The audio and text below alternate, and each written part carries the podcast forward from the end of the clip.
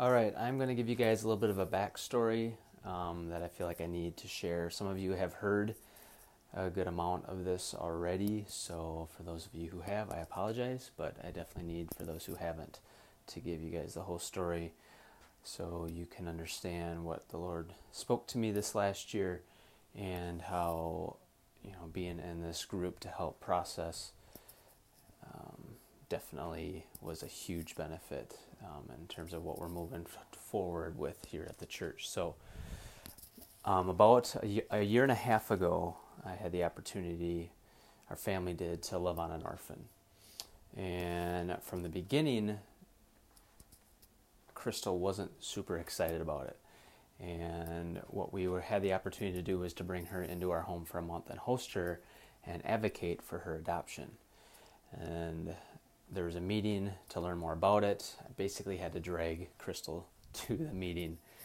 But that quickly changed. So she went from not really knowing how we're going to do this with our kids and our work to a couple weeks after this meeting and being able to you know, hear from the Lord about, you know, specifics about this child, you know, her age, gender, and really started feeling like the Lord was leading, a, um, leading us into this.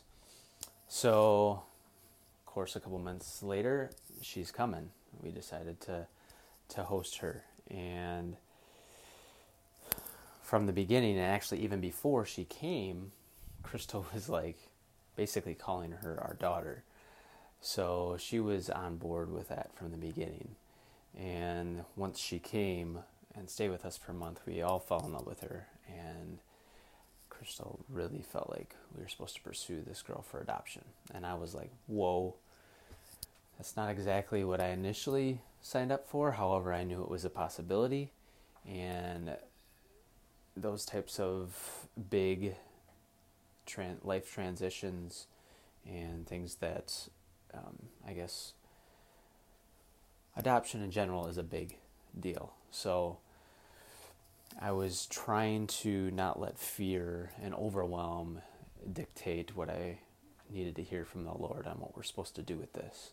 So I took some time after she went back to her country in Latvia, and which I, we didn't have a lot of time because she was at this time she was 15 years old and going to be turning 16 in about 10 months, and they all need to be adopted before they're 16 in order for it to, you know, for us to go through the system correctly. So I fought some overwhelm, felt some, fought some fear, and I heard from the Lord that we're supposed to pursue this girl for adoption. So we tell the hosting agency, that we want to pursue her. They go talk to her, and from the beginning, she basically says, I'm overwhelmed. I, I feel pressured. I don't really want to be adopted. And at least that's how we heard it. I think she was, and, and we talked with her too. Um, but I think she was pretty set from the beginning, even though we weren't really convinced. So we had a choice at that point. Do we keep moving forward? Because a lot of these kids change their minds last minute. Do we keep moving forward? Or do we say, hey, we, we give it our best shot?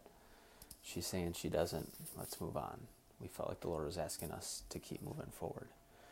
So, because we had to we had to you know start with the paperwork because of her age there's a lot of things we had to do to keep this as an opportunity um, on the table for her.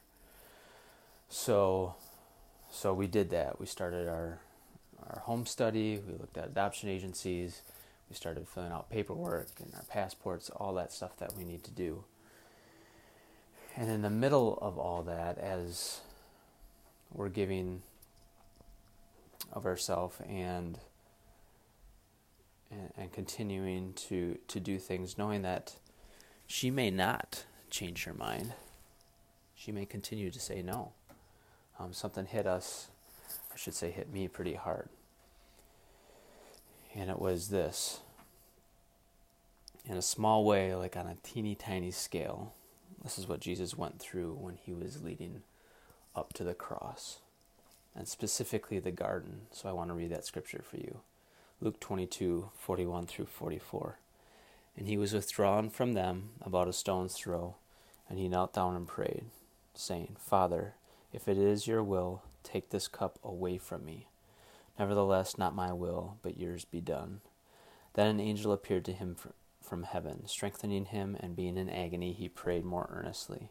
Then his sweat became like great drops of blood falling down to the ground.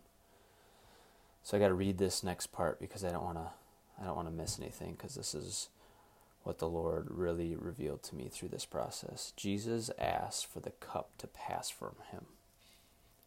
He saw the work, the pain, the struggle that was ahead of him to the point of sweating blood and asked the Father, Can we do this another way?